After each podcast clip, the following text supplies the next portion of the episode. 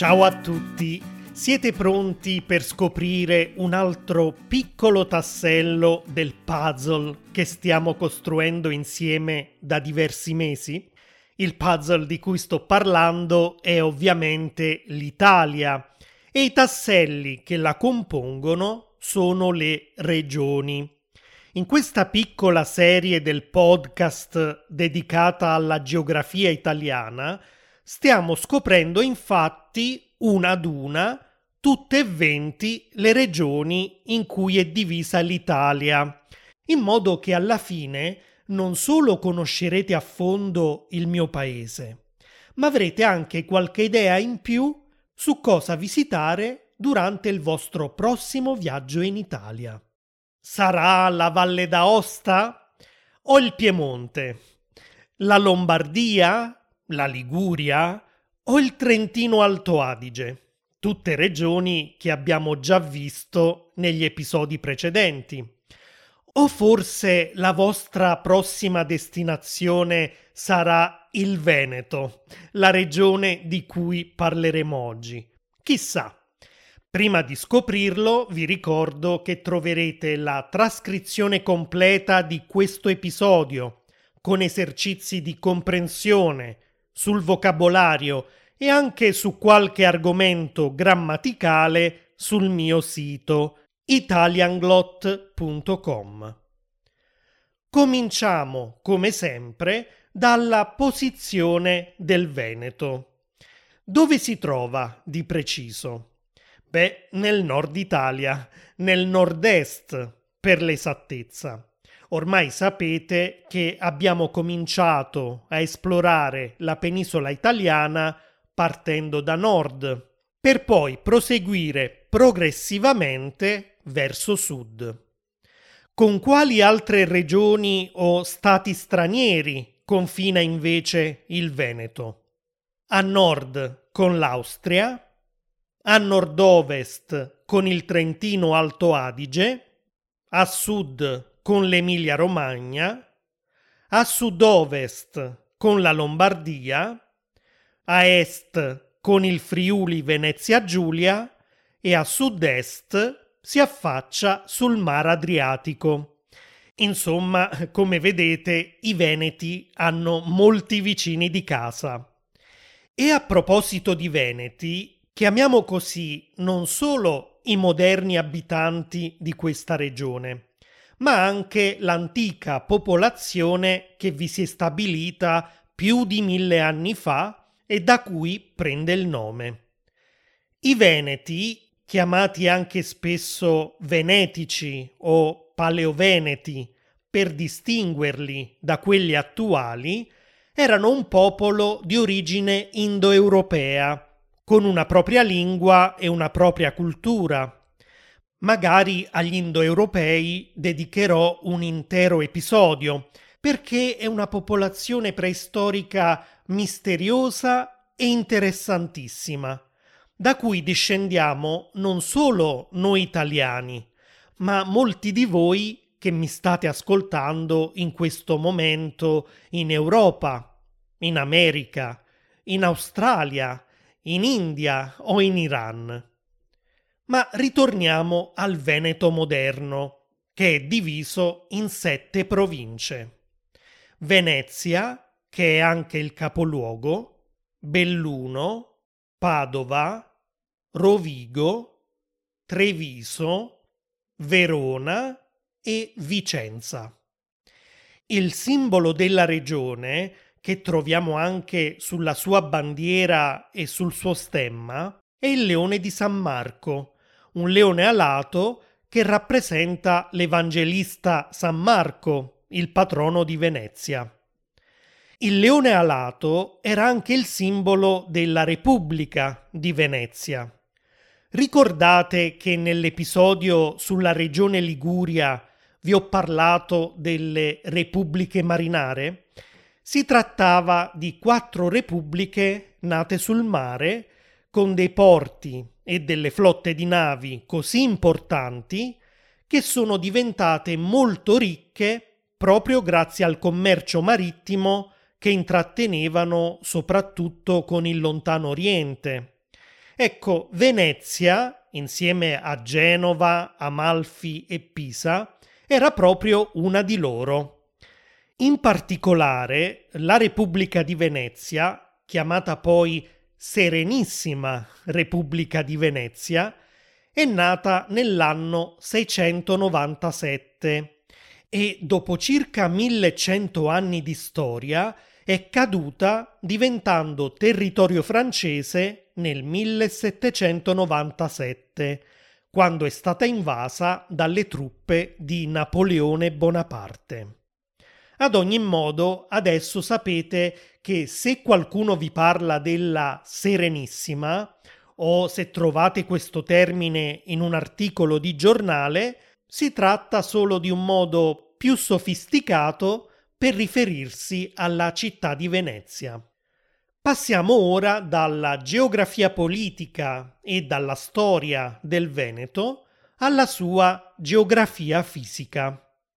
Una particolarità di questa regione è che possiamo trovarci tutte le possibili forme di paesaggio naturale, cominciando da quello marino delle coste adriatiche, proseguendo con la pianura veneto-friulana, l'estremità nord-orientale della pianura padana, per passare al paesaggio collinare dei colli euganei e dei colli iberici, fino a quello montano delle Alpi nella parte più settentrionale della regione.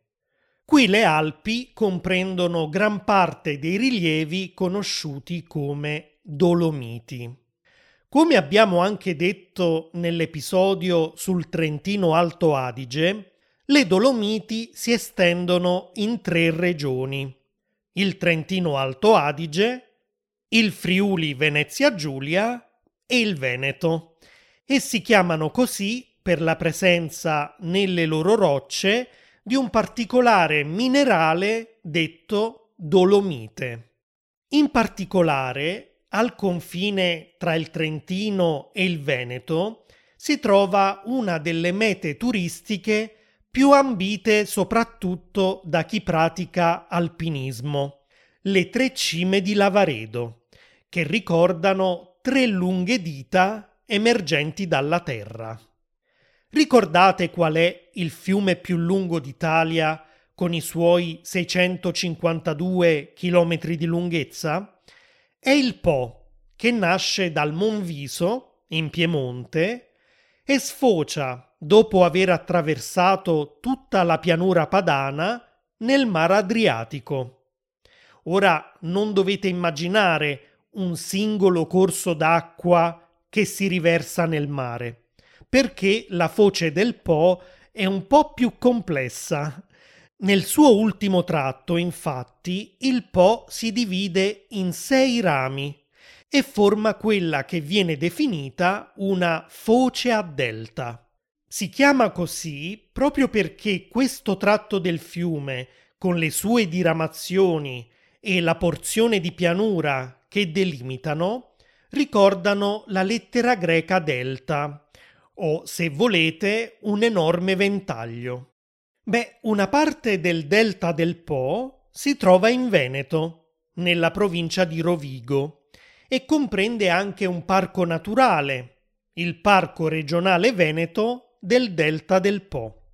Si tratta di una delle zone umide protette più vaste d'Italia, con oltre 400 specie di animali tra mammiferi, rettili, anfibi e pesci, senza parlare degli uccelli che con oltre 370 specie diverse rendono questo parco una delle mete preferite per chi pratica il birdwatching, una parola che in italiano si può tradurre come osservazione di uccelli o osservazione ornitologica.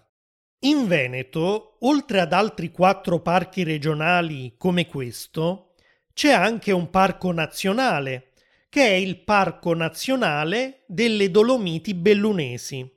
Così come oltre al fiume Po ci sono tantissimi altri fiumi, come l'Adige o il Piave, che è conosciuto anche come fiume sacro alla patria, perché le sue sponde sono state teatro di numerosi scontri tra l'esercito italiano e l'esercito austro-ungarico durante la Prima Guerra Mondiale.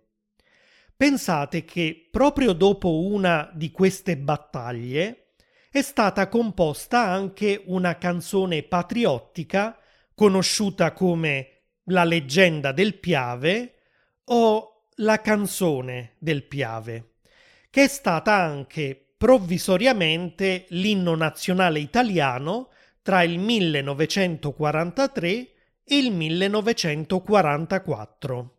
I primi versi, che un po' tutti conoscono, fanno così. Il Piave mormorava calmo e placido al passaggio dei primi fanti il 24 maggio. Se volete ascoltare interamente questa canzone, vi lascerò un link nelle note di questo episodio sul mio sito. Passiamo al clima, che è molto variegato proprio come il paesaggio. Il Veneto comprende infatti un po' tutte le varietà di clima esistenti in Europa. Sulla costa adriatica e sulle coste del lago di Garda abbiamo un clima di tipo mediterraneo, con inverni miti ed estati molto calde. Nella pianura troviamo invece un clima continentale, con inverni freddi e umidi ed estati calde e afose. Nella fascia collinare il clima diventa più mite, quindi non si riscontrano temperature eccessivamente basse o alte. E infine la zona alpina presenta estati fresche e inverni molto rigidi, con frequenti nevicate. Per quanto riguarda l'economia, la regione Veneto è sempre stata tra le più ricche d'Italia fin dal secondo dopoguerra, quando si è verificato un vero e proprio boom economico, soprattutto nel settore industriale. Non ne abbiamo parlato finora, ma è forse arrivato il momento di introdurre un piccolo indicatore che si usa in economia per misurare la ricchezza di un paese e di conseguenza anche il suo benessere, ovvero il PIL, il Prodotto Interno Lordo. Il PIL è la somma di tutti i beni e i servizi prodotti in un anno solare all'interno di un paese. Se osserviamo in dettaglio il PIL relativo al Veneto negli ultimi anni, vedremo che gran parte della ricchezza viene prodotta dall'industria, seguita poi da altri settori come il commercio o il settore finanziario. L'agricoltura e la pesca invece giocano un ruolo abbastanza secondario. Il turismo, al contrario, contribuisce in maniera significativa al PIL della regione, perché il Veneto è tra le più visitate d'Italia. La scelta qui è infatti molto ampia. Innanzitutto ci sono le città d'arte come Venezia, con la sua laguna, le gondole, i suoi edifici dall'architettura straordinaria, o come Verona, con la sua arena di epoca romana, dove ogni anno si svolgono importanti eventi musicali, o la casa di Giulietta, nel cui cortile è presente anche una statua che rappresenta la famosa eroina shakespeariana. E sapete cosa fanno i turisti una volta lì? Le toccano il seno destro, perché secondo la leggenda questo gesto porta fortuna e soprattutto amore a chi non l'ha ancora trovato. D'estate, oltre alle città d'arte, potrete anche scegliere tra una serie di bellissime spiagge, come quella sabbiosa di Eraclea Mare, dove potrete godere sia della tipica calma del mar Adriatico, sia della natura nella rigogliosa pineta che si trova alle sue spalle. All'ombra dei suoi alberi troverete un po' di frescura e potrete fare delle tranquille passeggiate o andare in bici. Se invece preferite un'esperienza più dinamica, con sport, balli e divertimento, potrete scegliere uno stabilimento balneare con servizi di ogni tipo, come quello di Jesolo o di Bibione. Dal mare alla montagna il passo è breve in Veneto e così, se vi stancate della spiaggia, le Dolomiti vi aspettano. Chi ama fare trekking tra pareti di roccia verticali, distese verdi e ghiacci, non può perdersi la Marmolada, la cima più alta delle Dolomiti, proprio al confine con il Trentino. Se volete visitare il suo ghiacciaio, il ghiacciaio della Marmolada, che è anche il più esteso delle Dolomiti, dovete farlo prima possibile, perché a causa del riscaldamento globale si sta sciogliendo. In 70 anni ha perso addirittura l'80% del suo volume e gli esperti dell'Università di Padova affermano che gli restano solo altri 15 anni di vita. Se vi trovate sulle Alpi Venete, un'altra destinazione che dovete assolutamente mettere in programma sono i siti palafitticoli preistorici dell'arco alpino, che dal 2011 sono stati anche inseriti nella lista dei patrimoni dell'umanità dall'UNESCO.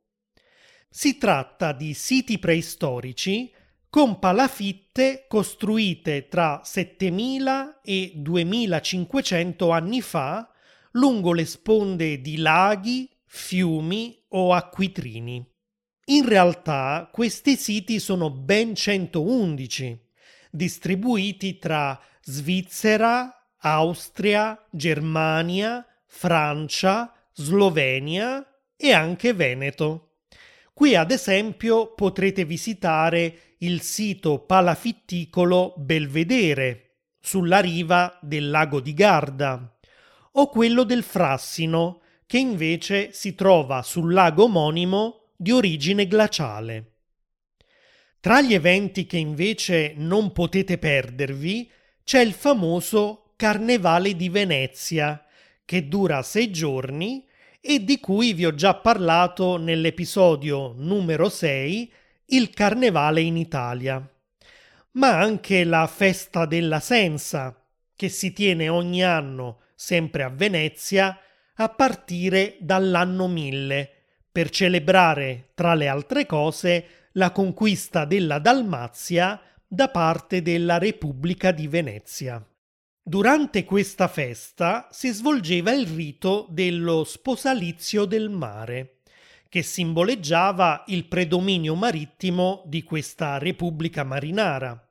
Ancora oggi si ricorda questo rito, con un corteo di imbarcazioni a cui partecipano anche il sindaco della città e persone che indossano vecchi costumi tradizionali.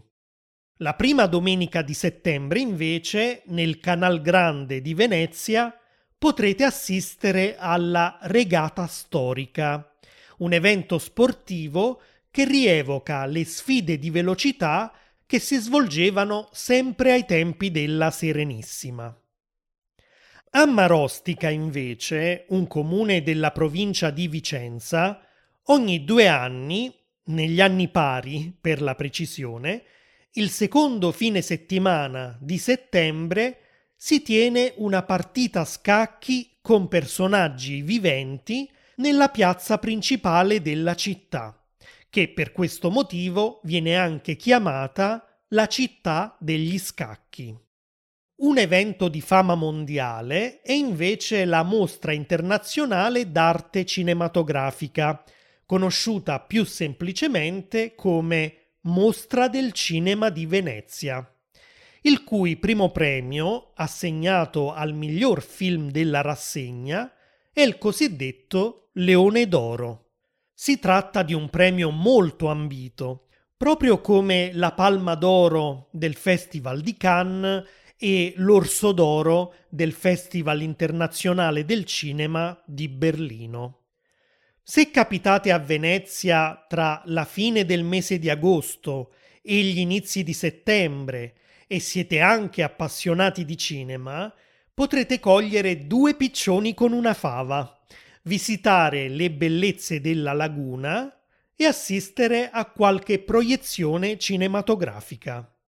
Per quanto riguarda la cucina, quella veneta sicuramente ha risentito degli influssi delle culture con cui la Repubblica di Venezia aveva rapporti commerciali e ci troviamo quindi anche elementi della cucina mediorientale o dell'Estremo Oriente.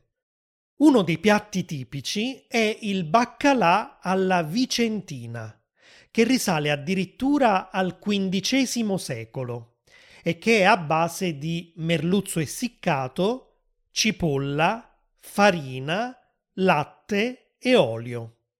Pensate che la cottura dura 4 ore e non bisogna mai mescolare. Anche risi e bisi è un simbolo della cucina veneta. Non è altro che un risotto con piselli, ma anche se può sembrare un piatto povero, in realtà il doge di Venezia in persona lo richiedeva in occasione della festa della Repubblica di Venezia il 25 aprile, nel giorno di San Marco. E sapete che il famosissimo tiramisù è un dolce capace di scatenare delle vere e proprie guerre? Sì, perché la sua origine è un mistero e ancora oggi è in corso una disputa tra il Veneto e il Friuli Venezia Giulia che cercano di aggiudicarsene la paternità. Per i veneti il tiramisù è nato nella città di Treviso, mentre per i friulani è la città di Gorizia ad essere il vero luogo di origine del famoso dessert. L'ultimo aspetto che vedremo oggi, come sempre, è la lingua. Oltre all'italiano, che è ovviamente la lingua ufficiale, e alla lingua veneta, entrambe derivate dal latino, si parlano altre 5 lingue. Il cimbro, una lingua germanica di origine bavarese, il ladino e il friulano, due lingue strettamente imparentate di origine neolatina, e infine il tedesco. Se ricordate dall'episodio precedente sulle regioni italiane, il cimbro e il ladino sono idiomi parlati anche in Trentino Alto Adige. Le lingue più diffuse sono ovviamente l'italiano e il veneto, mentre le altre sono parlate solo in aree abbastanza limitate da alcune minoranze. La lingua veneta è compresa dal 70% della popolazione e viene considerata un bene culturale da preservare. Ad esempio, è molto vasta la letteratura in lingua veneta, di cui uno dei massimi esponenti è Carlo Goldoni, un commediografo del Settecento che ha scritto molte opere teatrali proprio usando questo idioma. Ancora oggi a teatro vengono messi in scena i suoi capolavori come La Locandiera, ad esempio, anche se spesso sono tradotti in italiano. Ad ogni modo, nelle note di questo episodio su italianglot.com troverete diversi video in cui dei madrelingua parlano non solo la lingua veneta, ma anche le altre lingue che vi ho elencato. In questo modo potrete farvi un'idea di come suonano. E una volta che siete sul mio sito o sul mio canale YouTube, lasciate anche un commento per farmi sapere qual è la vostra esperienza relativamente a questa regione. Siete mai stati in Veneto? Cosa vi è piaciuto di più e cosa avete fatto mentre eravate lì? Se invece non ci siete stati, è in programma tra i vostri viaggi futuri? In attesa di leggere le vostre risposte, vi saluto. Ciao!